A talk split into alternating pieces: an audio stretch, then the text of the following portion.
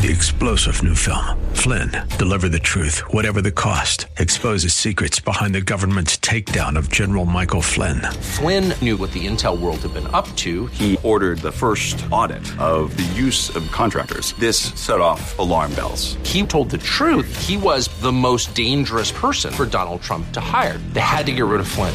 Flynn, deliver the truth, whatever the cost. Available now. Watch it today. Go to salemnow.com. Salemnow.com. The hymn writer sings Contracted to a Span, Incomprehensibly Made Man. We'll discuss the truth of this subject next, here on Truth for Today with Pastor Phil Howard.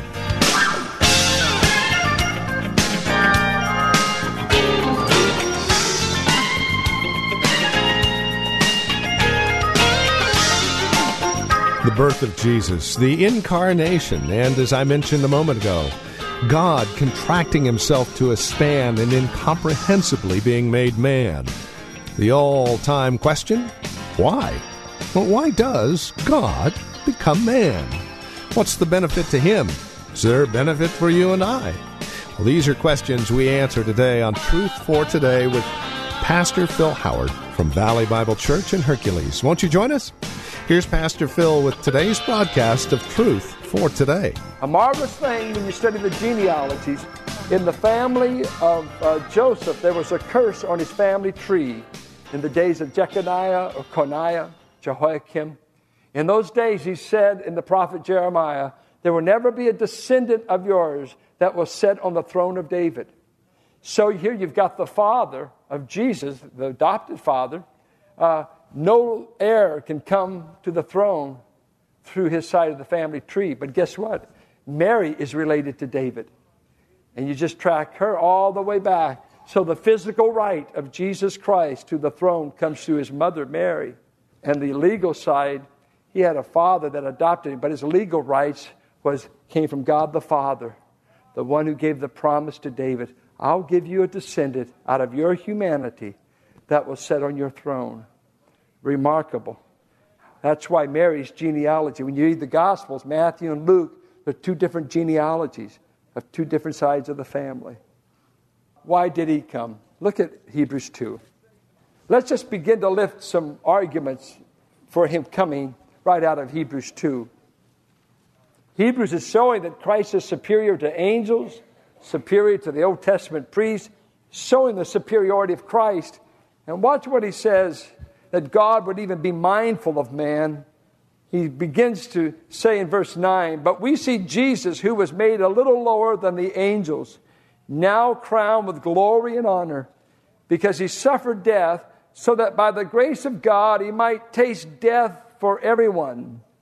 I must say to you, the death of Christ will do you no good unless you believe and repent. It's a death that has no benefits for you unless you repent and believe. It's sufficient for all, but it's only efficient to those who believe. You must believe for it to give you any benefits. You can't say, well, but Jesus died for me, so it doesn't matter what I do. It is without any benefit unless you repent and believe. Sufficient for you, sufficient for a million worlds, but efficient only to those who repent and believe in Jesus Christ. You must know that.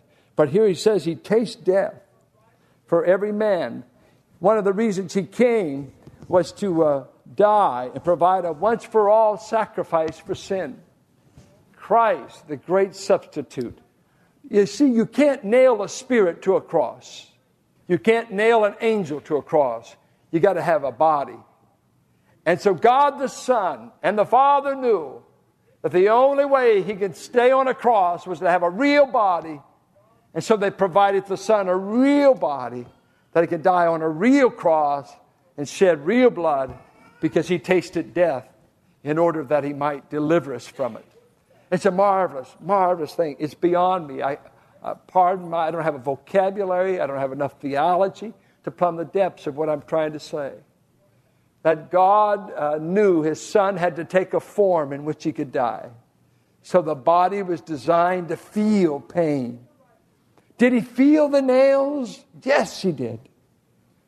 Did he know he would die? He came to die. What was he trying to do? He was trying to show the grace of God towards his enemies. He wanted to be gracious to a race that had voted him out of everything. And he shows up, and instead of throwing javelins of fire and speaking words that would consume, he says, Come and touch God. I'm just willing to die. I'm dying to talk to you. And that's literally what he did. Uh, look what he says in verse 10. He says that in bringing many sons to glory, it was fitting that God, for whom and through whom everything exists, should make the author of their salvation perfect through suffering. Hebrews 5 9 said he learned obedience by the things he suffered. Uh, he came uh, to perfect the author of our salvation was perfected by suffering. Christ's sufferings were real. The rejection was real. Guess what? Uh, you know what they called Jesus? How would you like this to be your name? Man of sorrow, acquainted with grief. You know, Christianity makes you happy. That's okay. But it's not this kind of stuff. You can have joy and your face not even catch up with it. It just be joy in the will of God. I do believe it will affect your face eventually. And we thank God for every one of you it's affected. Some it hasn't. You're just sour all the time. The fruit of the Spirit never gets through that scowl, and that's too bad. But without being artificial or superficial, God the Son was known as man of sorrow. He knew a lot about sorrow, acquainted with grief. But through the things he suffered, it perfected him, perfected him to lead a following of brothers and sisters that he would save, that the author of our salvation has been tested in every point. He's highly qualified, he's passed the test to be our Redeemer. I must uh, be honest with you. Uh, when I read the Bible on suffering, I don't like it. I want to be uh, an outstanding saint without suffering. Is there any company here? I don't want to suffer. I want to know Christ. Now, to get to know Christ, there's a would you suffer if you can know Him? Because you can suffer a lot and not know Him. Matter of fact, the greatest suffering in life is to suffer without knowing Him. The greatest suffering for eternity is to suffer away from the presence of God and never know Christ. Would any price be worth it to know Christ? Now that kind of softens me up. I think I want Christ that bad, but I'm from a long line of cowards. It's my last name's Howard, but it's close to coward. I'm not trying to sign up for cancer. I'm not saying, Test me, Lord. My dad tells the story. He used to always pray that way Lord, test me. Test me, and I'll show you I love you. He used to tell me this as a kid. He said, But God taught me how to pray. I said, How do you teach you to pray? He said, Well, when I was praying that prayer, I was a young believer. He said, Your brother died. Okay. And I was still praying, Lord, test me. I'll show you I love you. I fell through a three, story building fighting a fire, lost an eye. Lord, I'll, just test me. I'll show you I love you. Uh, then my, my second boy died. Uh, then your mother had a nervous breakdown. And about that time, I started changing my prayer life. I said, Well, what did you go to? He said, I started praying, Lord, lead me not into temptation, but deliver me from evil.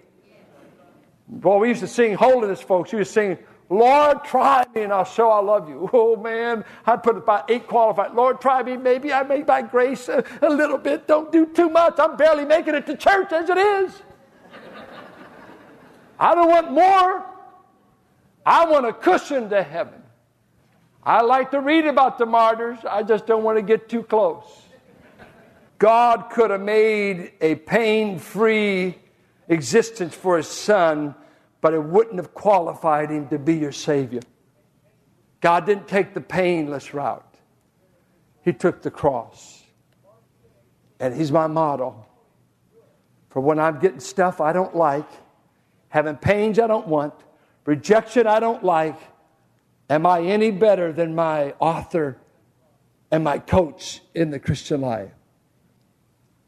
None of us have ever suffered like Jesus has suffered, and he did it to get to make you his child. Well, look at what else he says. Oh, I love this. Verse 11 Both the one who makes men holy and those who are made holy are of the same family. Isn't that beautiful? who makes you holy? You don't make yourself holy. Believe me. God makes you holy. And I think in the context, it's God the Son. And he says, the one who makes you holy and the ones who are made holy are in the same family. Get it? Is it in the text? Not this way if you get it. If you don't, like that. How many? Go. One, two, three. You see it. Okay, let's look at it. You don't see it. You're weak. Look at verse 11. Both the one who makes men holy. Who is that? And those who are made holy, who is that? Us, are of the same family. So Jesus is not ashamed to call them brothers. What he's saying is Jesus became one of us that he might make us holy. And when he made us holy, he put us in the same family, the divine family. But he became like us that he might make us holy. And then he says, I will declare your name to my brothers. And he called them brothers two times after his resurrection. He never called them brothers, uh, you know, while he was doing his ministry. One time he said, Whoever does the will of God is my mother and my brother. But after his resurrection, he started calling them brothers. Matthew 28, John 20. Watch this.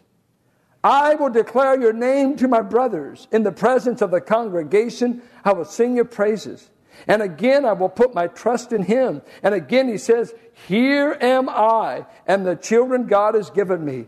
You know what's remarkable about the first quote? It's from Psalms 22. When he's on the cross, he is thinking about the brothers he's purchasing. And he's thinking on the cross. He cries out, The bulls of Bashan are goring me, lions are gapping upon me. My God has seemed to have forsaken me. And yet on the cross, he says, But through this experience, I am going to go among my brethren that I purchased through the cross, and I'm going to sing in the congregation Look, I made you my brothers. Look, I bought your salvation. I brought you into a divine family. He already saw those I'm dying for who are God's enemies. I'm going to turn many of them into my brothers in a divine family. You may not believe this, but if you believe the Bible, you can call Jesus your elder brother in reverence. He's my elder brother, and the first person of the Godhead is my heavenly Father. I'm in a divine family. What? To have Jesus for your brother. It's like your brother stepped up and paid the bill to get you into the movie. You know, you couldn't do it, so he either pays for it or finds the secret exit and lets you in free. Christ says to get this family, I must pay a debt. Have you been running with Jesus lately? Do you hang out with him? Do you do anything that honors him or dishonors him? Christianity is a family affair. Whatever you do in the family bears on the family name. If you don't pay your bills like you should, you're disgracing the family name. God's people try to pay their bills because they're honest. Are you doing a good day's work? God's people work as unto the Lord. There's not a superintendent in the world that can motivate you like Jesus being your Savior. Even he told slaves, work as unto God, your master. Don't worry about this earthly guy down here that may even be harsh and mean to you.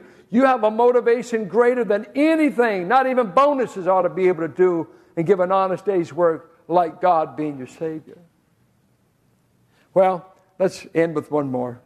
Since the children have flesh and blood, he too shared in their humanity, so that by his death he might destroy him who holds the power of death, that is the devil.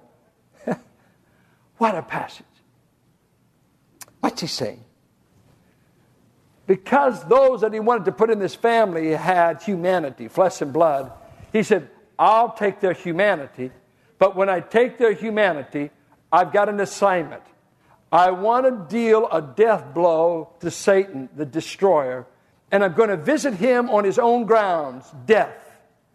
And in that arena, I am going to destroy his power to ever inflict pain on my people in the arena of death. So, what does Christ do? He dies. And the devil could say, Look, the consequence of sin is death. I won again. I deceived Adam and Eve. I said, Go ahead and eat of the tree. You'll become gods. You won't die. I deceived them. They died. Now, here comes the Son of God. He thinks he's going to get a kingdom. He thinks he's going to get a people. He's going to get snails and a spike, and he's going to get death. But three days later, John, when he saw him on the Isle of Patmos, he had a set of keys. And in his hands were the keys of death, hell, and the grave. He also said, according to 1 Corinthians 15, he was the first fruit of those that slept among the dead. He hit a knockout blow to the devil. He says, Not even death, under the penalty of God, will keep me in the grave. You're destroyed. For the last enemy to be destroyed is death. And I've proven to my people forever. I'm the example. Death will not hold my people. For as I came out from the grave, we're having, uh, we're having Easter right here in November. That's okay, isn't it? He said, right there. He said, I come out and I'm telling you, Satan, you have been destroyed in the realm of death. You cannot hurt my people. And he says, and I'll free those who all their lives were held in slavery by their fear of death. I have to read you another passage. Those who've heard me a while know it's one of my favorites. John 8 51. Turn there. If you'll obey me now, I'll let you out soon. We'll stop there. Let me read it to you like uh, I think we assume it. It goes this way. This is the assumption reading. I tell you the truth, if anyone keeps my word, he will see death. Don't you think that? What does your Bible say? And how would you interpret never? Very good. Very good. Well, do Christians die? Isn't that seeing death? He didn't say they wouldn't die. He said they won't see death. Now, did any of you ever grow up with the, uh, the man riding the horse with the black hood and the scythe in his hand, and here comes the grim reaper? You know? And death, as a kid, I said, Oh, how am I going to die? What will it be like? Uh, I was scared to death before, well, no, I was really alive, but I was nearly scared to death. Before I became a Christian, death horrified me because I knew I wasn't right with God, and I, I was horrified at the thought of how would I die? What, what's this going to be all like? And, and the Bible, when Jesus came up from the grave, and he's telling them, all believers in Christ those that he allows to physically die, that's one thing. That's just the body. But what you see when you take your last breath will not be death. For me to live is Christ, and to die is loss. Oh, oh, gain. So you mean I gain something in death that I don't have up to now? You better believe it. Faith will give way to sight. I'll see somebody.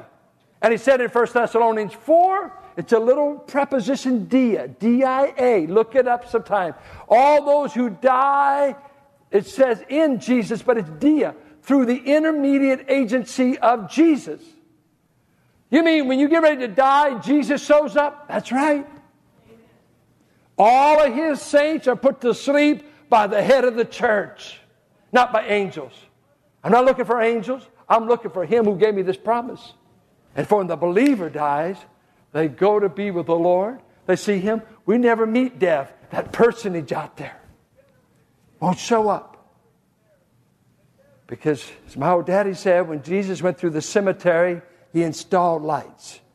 It's all lit up for us. When you get closer to home, it gets brighter, not darker. They keep the light on at the house. I've told the story before, but I love the story that E.V. Hill told about Sister Bernadine when he went and visited in the hospital in Houston. And uh, the saints told him to go see her, and he had passed her at one time, and so he goes there to pray for her. And as he gets ready to pray, he said, I have to catch a plane. And she said, No, no, I, I don't want you praying for me. And he thought maybe the medication had put a little bit out of her head. He'd never seen her quite so rude. And uh, some of us do it without medication, but he saw her very out, of the norm, you know. And he said, uh, so he, he stayed a little bit longer and talked. He still had that plane to catch. And finally, he made a second round. He's, he, he knows she's forgot. And so he comes back. He said, Sister Bernadine, I got to catch a plane. I'm flying to L.A. And uh, he said, I just came by to pray for you. And she said, You think I'm out of my head, don't you? Said, You think this medication has messed up my thinking. He didn't say anything. She said, You know, the last time the saints came by and prayed, God heard their prayer, and I've been living another year. This time I don't want you to interrupt. I want to go home. And the next morning, she landed home. She died. I want to say, and I'm not trying to rush anything, I sure don't want to bury any loved ones, and, and, and don't rush me. Let the Lord take care when He wants to take me death has been forever changed for believers. Your Savior will be there to guide you through the valley of the shadow. And if I wasn't a Christian for anything else but for dying and for burying my loved ones, I'd want to know Christ because He's got a monopoly on comfort at the cemetery. Nobody, I don't need poetry on the day I'm burying my loved ones. Helen Steiner Rice can't comfort me on funeral days. I need a word from someone on the other side who says, They kill me, but I conquer death. If you follow me, I'll take you right through the cemetery and you'll land right in glory and you'll wonder why I didn't bring you home sooner. It's going to be so wonderful. What a day it will be. You might be here, and if you don't know Christ, death has to be one of your greatest fears because there's no hope there. don't let me preach that everything's well with you. Those who do not know Christ have no hope beyond this life. They have no hope in this life. They need a wonderful Savior. Why did He make the trip? Why did He make the trip? He made the trip to show you grace, to show you God's reliable, to love you, to bring back His enemies into a fellowship. Christ died for sinners, not for churchgoers. We go to church now because we put our faith in Him, but we're all sinners saved by grace. We've, we've all come from different backgrounds. But we finally found out God loved us, and his unmistakable proof was he sent Jesus to live in a ghetto, to die under the accusation that his mama wasn't his real mama or his daddy wasn't his real daddy. He said, I could take the shame, the rejection, the neighborhood, because it's worth the mission if I could only find someone that let me be their Savior. If you'd like to become a Christian today and see the full benefits of His atonement made yours, you need to repent of your sins, that you are a sinner and you don't know God, and simply add one thing He asks for you Would you please trust me? I can save you. I want to come into your heart, but you must believe in my Son. God can let no one into heaven who does not acknowledge His Son. When you acknowledge Him, you become His brother and you become God's child. He wants to be your Savior today. And this is Truth for Today with Pastor Phil Howard. Our time today spent in God's Word to encourage you, to bring you truth for today. If you have questions or comments about our time together, we would invite you to write to us. You can either visit our website and drop us an email, write to us via U.S. mail, or give us a call. Another way to reach out to us with your questions would be to simply record them on your voice memo app on your smartphone and then email that audio to tftquestions at valleybible.org. Our phone number is 855 833 9864. Our website, truthfortodayradio.org. And if you're writing to us, the address is 1511 M. Sycamore Avenue, Suite 278, Hercules, California. The zip code is 94547. If you have questions about the ministry of Truth for Today and how we are funded, to air on this radio station. We would love to talk with you. We are listener supported, quite simply, and no gift is too small, no gift is too large. Whether it's a one time gift or a monthly gift, it all goes back into the radio ministry, ensuring that it airs on this radio station. So, would you consider that as you reach out to us here at Truth for Today?